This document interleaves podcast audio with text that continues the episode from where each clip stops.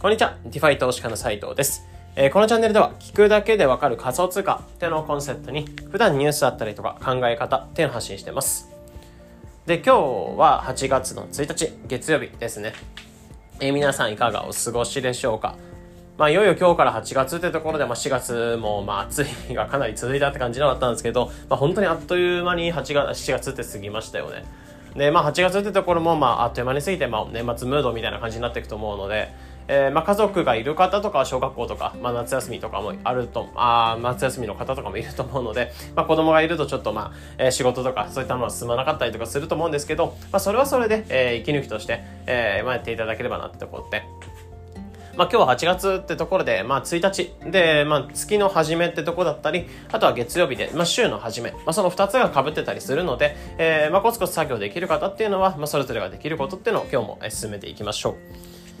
で、今日に関しては何話していこうかなと思うんですけど、えー今日の内容としては、えー僕自身が仮想通貨運用でやらないと決めてることっていうのを今回3つのこと、えー話していこうかなというふうに思ってます。まあ、シンプルに仮想通貨ってものをこれから触っていくとか、えー触っていこうって、まあ、今触ってるよって人に関しては、えー目的っていうのがいろいろあったりすると思うんですよね。でやっぱり仮想通貨ってものを、まあ、シンプルに資産作りとして積み立てをコツコツビットコインを買い増しながら、えーまあ、コツコツと、まあ、ドルコスト平均法で、えー平均的な価格で持っていって、まあ、シンプルな仮想通貨の資産作りとして、えー持ってたりとか、まああとは、えー新しい技術とかそういったものを勉強していきたいって人に関しては、えーシンプルに仮想通貨っていうのを持ちました。で、その後 NFT を購入したり、あとは仮想通貨の銀行、DeFi に対してお金を預けたりとか、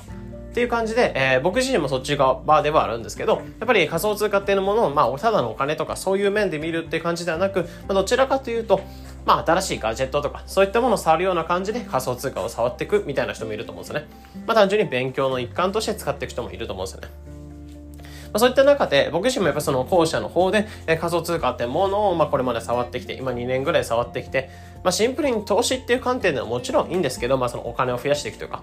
まあ、そういった観点で見ていくのも良かったんですけどやっぱり、えー学んでいくとか勉強していくほどに面白いなっていうふうに思って、まあ、どんどんどんどんその、まあ、沼にはまったというか、えー踏み入った身ではあるので、まあ、そういった身が、えー、2, 2年ぐらい触ってきた仮想通貨を2年ぐらい触ってきて、えーここまででいろいろまあ経験とかしてきた中で、えー僕自身がこれからやらないというか、まあ、まあ現時点でやらないっていうふうに決めてることっていうのが今回3つあるので、えーその部分っていうのを話していきます。なので、まあ、ここら辺の知識っていうのを、まあ、知識というか、ここら辺のことをまあ知っておくと、まあ、それぞれがこれから仮想通貨を触っていく上で、えー自分のお金を守る知識だったりとか、えーシンプルに、まあ、これから触っていく上で、まあ、こういう気をつけるべきことなんかも頭に入れとけるかなと思うので、まあ、ぜひ参考にしてみてください。じゃあ早速、えーやらないと決めてることっていうのを3つ今回話していくんですけど、まあ、それが1つ目っていうのが一括で送金をしないってこと。で、2つ目っていうのがブリッジをしないこと。で、3つ目っていうのがレイヤー2を使わないこと。この3つっていう部分になってるので、えー話していきます。で、まず一括で送金しないっていうところで見ると、これは、えーまあ、仮想通貨の銀行、 DeFi に対してお金を入れていく際の話ではあるんですけど、まあ、送金って、えー仮想通貨の送金っていうのは、まあ、非常にその簡単で、メールアドレスみたいな感じで、えーウォレットアドレスってものを取得して、でそのウォレットアドレスに対してメールをまるで送るような感じで、お金を送れるみたいな感じの状態なんですよね。で、えそれやっていくと何がいいかっていうと、仮想通貨の銀行、 DeFi とかにお金を預けたりとか、まあ、自分の、え仮想通貨のウォレット、まあ、お財布にお金を送っていく際に、まあ、その送金が必要になってきて、で、そのお財布にそう、えお金が入れば、入れば、え銀行にまお金を入れたりとか、あとは、え NFT 購入したりとか、あと他のサービスを使っていく、NFT ゲームを触っていくとか、っていう感じで、えいろんなことがこれからできるようになってくるんですよね。ウォレットにお金を送っておくと。なんですけど、その送金の際に一括で送金しない。えー一気に例えば10万円分のイーサリアムとか、えービットコインを購入しましたってなって、えーそのビットコインとかイーサリアムを10万円分買ったらその10万円を1回で一気に送るっていうことはしてなくて、まあ、こまめに、えー例えば5万5万とか、えー最初は1万円だけ送って、えーそれでうまくいったら次の、えー9万円、残り9万円を送っていくみたいなやり方をしてるって感じですね。なので、例えばメールとかで言うと、えーおはようございます。今日はこういう会議がありますみたいな感じで、えーメールを送る場合、えーまあ、その内容っていうのを例えばここまで、えー今日の15時までの、えーお昼までの日程っていうのを先に送っておいてで残りの、え昼以降の予定なんかをプラスアルファでメールで送っていくみたいなイメージですねまあちょっとイメージしづらいかわかんないですけどという感じで小分けで送っていくみたいな感じですねで、これなんでかっていうと、送金間違いっていうのが起きるのが正直怖くて。これはセルフゴックスっていうところで、自分で、送金っていうのを例えば宛先とか間違えちゃったりすると、まあ、正直、あのー、宛先間違えたりすると間違ったところにお金を送ると、え、そのお金なくなるってことになるんですね。例えば10万円先あるんだったらその10万円っていうのを送っていきます。その10万円を送る際に宛先とか送る先を間違えたら、え、そのお金っていうのはどっか行っちゃう。違うところに対してお金行っちゃうので、えー、まあ、正しいところに送られないでお金がなくなっちゃうってことが、まあ、仮想通貨って簡単に起きるんですよね。まあ、そういった自己責任のことになってくるので、えー、やっぱり送れなかったっていうところで せっかく資金を調達してでそのお金を送っていくってことをする際にやっぱり、えー、まあもったいないかなってぶっちゃけ思うのでそういうミスって。あもちろん正しいアドレスとか貼り付けしてちゃんと確認しながら送っていくって感じなんですけどやっぱりその送る際に間違ってしまっても怖いので、えー、一回送れるか本当に送れるかどうかってところで最初テスト送金を僕自身は挟んでる感じになってます。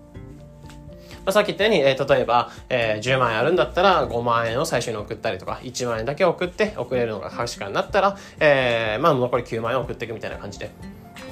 まあ、これってもちろんデメリットとしては、えー、送金を2回しなきゃいけない。まあ、非常に手間だったりとか、あとは2回送っていくので、その度に送金コスト、送金手数料っていうのはかかっちゃうんですよね。で、その手数料がかかったりとか、手間がかかったり、まあ、手間とかコストがかかっちゃったりってところはあって、まあ、そういうデメリットはあるんですけど、むしろそういった形で10万円とか一気に失うっていう可能性を落とせるって考えると、えー、まあ、全然初期費用として経費として一つ考えればいいかなってところですね。なので僕自身はテスト送金を挟み、まあ、その一括送金をせずにテスト送金を挟んで、えー、セルフゴックス、まあ、自分でお金をなくしちゃう、間違ったところに対してお金を送っちゃうようなことをなくしてるって感じですね。で、次に二つ目っていうのがブリッジしないってところ。まあ、これなぜかっていうと、ブリッジすることでそのハッキングリスクとかそういったものが上がってきちゃう。ハッキングに合うリスクとかが上がってきてしまうってとこなので、えー、これはやめてるって感じですね。まあ、ブリッジって何なのかってところを、まあ、分かんない方のために一つ話していくと、まあ、例えばブロ、まあ、仮想通貨ってもの自体はブロックチェーン上で、まあ、一社言えばそのインターネット上に道みたいな高速道路みたいなのが通っててでそこに上に走ってるお金になってくるんですよね仮想通貨自体は。なのでそこで車両っていう感じで、例えば、えー、レクサスとか、まあないかわかんないですけど、ポルシェとか、いろんな感じの車両が、えー、その、例えばイーサリアムっていうブロックチェーンだったりとか、あとはビットコインっていうブロックチェーンだったりとか、っていう感じの上でお金が動いてるみたいな感じになってます。で、えー、イーサリアムとかであれば、イーサリアムの上で走ってるイーサって通貨があって、で、その通貨がいろいろ走れるような感じになるんですけど、えそのブリッジってものは、えー、例えばイーサリアムってものが走っていたら、えー、違うチェーン、例えば、あえー、例えば BNB チェーンとかビットコインとか、まあ、ビットコインはできないんですけど、イーサリアムとか、まあ、例えば A 通り、まあ、例えば、なんですかね、カンパチ通りとカンナナ通り。で、その間でカンパチ通りに走ってるイーサリアムってものをカンナナ通りの方に移してあげる作業がブリッジって感じになってます。で、これは、えー、いろんなプラットフォームでブリッジってもの、例えば、イーサレム上に入ってるお金っていうのを、例えばアバランチとか BNB チェーンに対して送る際に、えー、そういうブリッジができるプラットフォームがいろいろあったりするんですけど、ここのブリッジって作業自体は、えー、まあ、非常にその、ただただお金を移していくってだけなので、まあ、ただただ、例えばイーサレムってものが、えー、イーサレム上に入っていたら、それを他のアバランチに対して送っていくみたいな、トランスファーみたいな感じで送金していくと、まあ、簡単に送れちゃうんですけど、このブリッジっていうのはやっぱりセキュリティ面っていうのがまだまだ危険視されていて、まあ、結局やっぱその橋同士をなんかまたぐみたいなやり方になってくるので、まあ、結構その本来ないような形というかなんか脇道みたいなの用意してあげて、えー、例えば地下道みたいなのを通してそこからお金を通してあげる感じなのでその地下道になんかお金を奪うようなハッカーとか、まあ、その危ないような人危険人物がいたら、えー、お金っていうのがうまく通らないんですよね。で、そこのお金がうまく通らないっていうのを防ぐために、えー、僕自身はどうしてるかっていうと、このブリッジってものは非常に楽なんですよ。もちろん手数料も安く済むってことはあるあったりするんですけど、えイーサリアムってものから、例えばアバランチってブロックチェーンに対してお金を移してあげる場合に関しては、まずイーサリアムってものを、えー、取引所、例えばバイナンスとか、えー、例えばコインチェックとかそういった取引所に一回戻してあげる。お金を戻して、で、その戻したお金っていうのを他の通貨に変えて、アバランチとかそういった他のチェーンに対して送るみたいなことをしてます。でもちろんこれは一回手間がかかったりとか、え手数料、まあ、送金の手間がかかったりとか、あとさっき言ったようにセルフボックスってとこで間違ったとこに対して資金を送ってしまうようなリスクがあるんですけど、やっぱりその、えブリッジをすることでのリスクっていうよりかは、やっぱりそっちの自分で抑えられるリスク、自分でコントロールできるリスクの方がいいかなと思ったりするので、僕自身はこのブリッジをせずに、えわざわざその送金、コストっていうのをかけるんですけど、手間とかコストかかるんですけど、こっちの、えブリッジを使わずに、え取引所を回仲介してお金を送ってるって感じですね。まあ、これをすることでハッキングのリスクを抑えてるって感じですね。で、3つ目っていうのが、レイヤー2を使わないってところ。まあ、これなんでかっていうと、まあ、これもセキュリティ面の話になってきて、さっき言ったようにブリッジってところで、レイヤー2に対してお金を送っていく。まあ、言っちゃえばそのメインチェーンの脇道みたいな感じで用意されてるのがレイヤー2で。まあ、例えばイーサリアムとかであれば、アービトラムとか、えー、オプティミズムとかっていう感じでいろんなレイヤーレイヤー2が存在するんですけど、まあ、そういう感じで、えー、メインチェーンに対してその脇道を用意してあげるということで、えー、メインが混まないようにしてくれて、メインの、えー、動きも、まあ、軽やかにしてくれたりとか、あとは脇道で使うことで、えガス代が安かったりとかするって感じなんですけど、やっぱりメインチェーンに対してさっき言ったように道を通してあげるってことは、やっぱりセキュリティ面で、やっぱりメインチェーンよりもセキュリティが落ちちゃうってことはあったりするんですね。まあ、もちろん気にしすぎだろっていうところもあるんですけど、まあ、結構シリアスな金額とか、えー、仮想通貨に結構がっつりと資金を入れてる人に関してはこのレイヤー2っていうものを使ってるっていう人も割と少なかったりするんですよね。でそういったことを考えるとやっぱり頭いいとかお金持ってるような層っていうのがこのレイヤー2を使わないことを考えると僕自身はやっぱりそっちを実行していきたいなと思っていて。なので、セキュリティ面っていうのは怖かったりとか、やっぱり脇道に対してお金を置いていくっていうのは怖かったりするので、僕自身はやっぱりこのメインチェーンを使ってる。メインチェーンでしか使わない。例えばイーサレムだったらイーサレムだけしか使わない。えー、オプティミズムとか、えー、そういったレイヤー2は使わないようにしてたりとか。っていう感じで、えー、メインしか使わずに、まあ確かにガス代とかかかったりとか、あとはそのレイヤー2の方で最近発展してきているプロジェクトがあるんですけど、そこに対してお金を送っていく際に、例えばブリッジが必要だったりとかっていうのは怖かったりするんですよね。まあ、そういった感じで自分のお金っていうのを危険にさらすようなことが怖いので、自分でさっき言ったように抑えられるリスク、まあ、自分でコントロールできるリスクの範囲内に収めておく。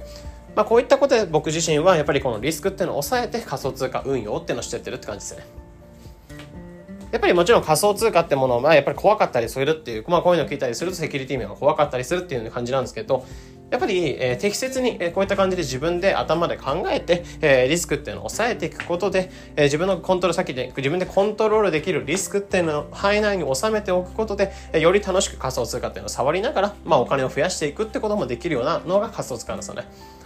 例えば DeFi ってものを使っていけば仮想通貨っていうのを預けました。で、それだけでシンプルに、えー、年間10%以上の利回りが、えー、得られる。例えばドルとか、えー、安定したドルとかをお金入れとくだけでも、えー、年間で10%ぐらいの利回りが得られるような場所もあって、っていう感じで10%、20%って感じで、まあ本来にはないような普通の日本の銀行とか入れてたら0.002%、それの1万倍から、えー、まあ、1万倍とか、まあ、1000倍から1万倍ぐらいのリターンが得られちゃうのが DeFi とか、まあ、そういった技術も使っていけるのが仮想通貨の良さで。で、そこを使っていくために、やっぱり、えー、なんだ自分のお金とか、これから仮想通貨で資産作りをしていきたいってことも考えてたりするので、そういったことを考えると、やっぱりそういったシリアスな金額とかがこれからなってくと思うので、今のうちにそういった使い方を、まあ、しておいて、自分の中で、えー、まあ、少ない資金の時から、まあ、リスクを落としておく。まあ、こういったことで、えー、これから僕自身も仮想通貨を使っていこうかなと思っていて、まあ、こういったことを考えた上で僕自身は今言った3つ、えー、一括送金をしないこと。まあ、これはテスト送金を挟みながらやってる。で、ブリッジしないっていうところで言うと、まあ、取引所を1回仲介をして、えー、お金を送っていくみたいな感じ。あとはレイヤー2っていうのを使わないところに関しては、えーまあ、シンプルにブリッジとかもしないのそうですし、脇道ってものになってくるので、セキュリティ面が怖かったりするので、えー、このレイヤー2を使わないっていうことも僕自身は使ってるっていうか、まあ、メインチェーンしか使わないってところで、まあ、今回3つ紹介させていただきました。なので、えー、仮想通貨の運用とか、まあ、これからやっていきたいとかっていう人に関しては自分の、まあ、えー、それぞれが、まあ、コントロールできる範囲内での、えー、リスクに抑えておくことで、まあ、それぞれ、えー、適切に運用していけるよというところで、今回紹介の方させていただきました。まあ、えー、これの知識っていうのが、まあ、一つの知識ではあるんですけど、まあ、これが参考になって、まあ、これから仮想通貨を触っていく方の、えー、参考になれば幸いです。えー、このような形で、このチャンネルでは仮想通貨についてできるだけ分かりやすくお伝えしています。日々の情報収集やトレードにお役立てください。えまた無料で仮想通貨、まあ前えー、先日ゼロから DeFi 投資家になれるメルマガってのを発行し始めました。まあ、こちら使っていただくと、さっき言ったように仮想通貨ってものの、え銀行にお金を入れて、まあ、ゼロから全く知識ない状態から、えー、仮想通貨の銀行、 DeFi にお金を入れていくまでっていうのが、えー、学べるメルマガになっていて、まあ、もちろん全て無料で発行していて、えー、全13回と、あと、えー、全部で5回の音声講義っていうのをつけた上で、 DeFi が、ま、完全に学べるような DeFi、えー、メルマガになってます。なので、もし気になる方っていうのはそちら登録していただくと、まあ、新しい金融を学ぶ一つのきっかけになってくれるかなと思うので、まあ、概要欄リンクの方に、えー、メルマガの詳細載せておきますので、気になる方はそちらをご覧ください。というところで本日の配信、これで以上になります。良い一日を。